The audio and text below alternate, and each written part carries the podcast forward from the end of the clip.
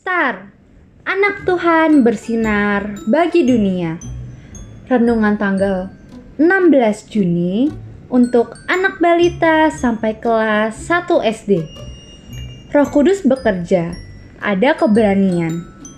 Mazmur 118 ayat 6a. Tuhan di pihakku, aku tidak akan takut. Bintang, mentari, dan bulan bermain game, dan bulan adalah wasitnya. Duh, kok kalah lagi sih? Teriak bintang sebal karena berulang kali kalah. Lalu berlari menuju kamarnya dan membanting pintu dengan kencang.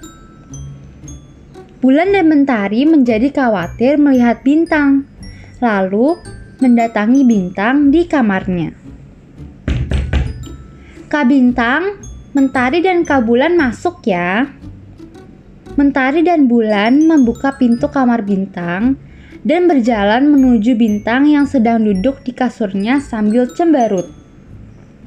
Dari belakang, Bulan menepuk-nepuk halus punggung Bintang sambil berkata, Kak Bulan tahu Bintang kesal dan marah sekali karena kalah terus. Maaf ya, ini kan hanya permainan. Iya kak, aku kesal sekali karena aku ingin menang. Iya, kakak tahu.